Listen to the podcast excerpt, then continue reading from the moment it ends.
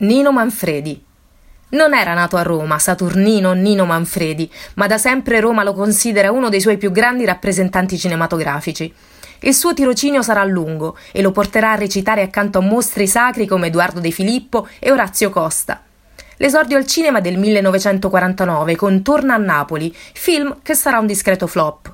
Ciò non lo scoraggia, grazie anche al buon seguito teatrale e televisivo. Ma il successo cinematografico non tarderà ad arrivare.